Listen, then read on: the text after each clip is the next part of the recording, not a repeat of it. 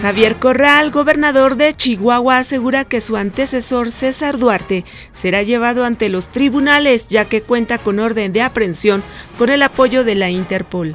En Chalco, el candidato del PRI al gobierno del Estado de México, Alfredo del Mazo, aseguró que no permitirá que se detenga la construcción del nuevo aeropuerto internacional de la Ciudad de México y que de ganar la elección, la meta de su administración será devolverles la tranquilidad a los mexiquenses.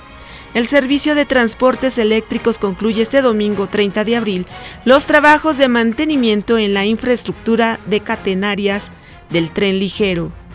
La oposición en Venezuela llama a una manifestación en todo el país para el próximo lunes 1 de mayo, fecha en que se conmemora el Día del Trabajo.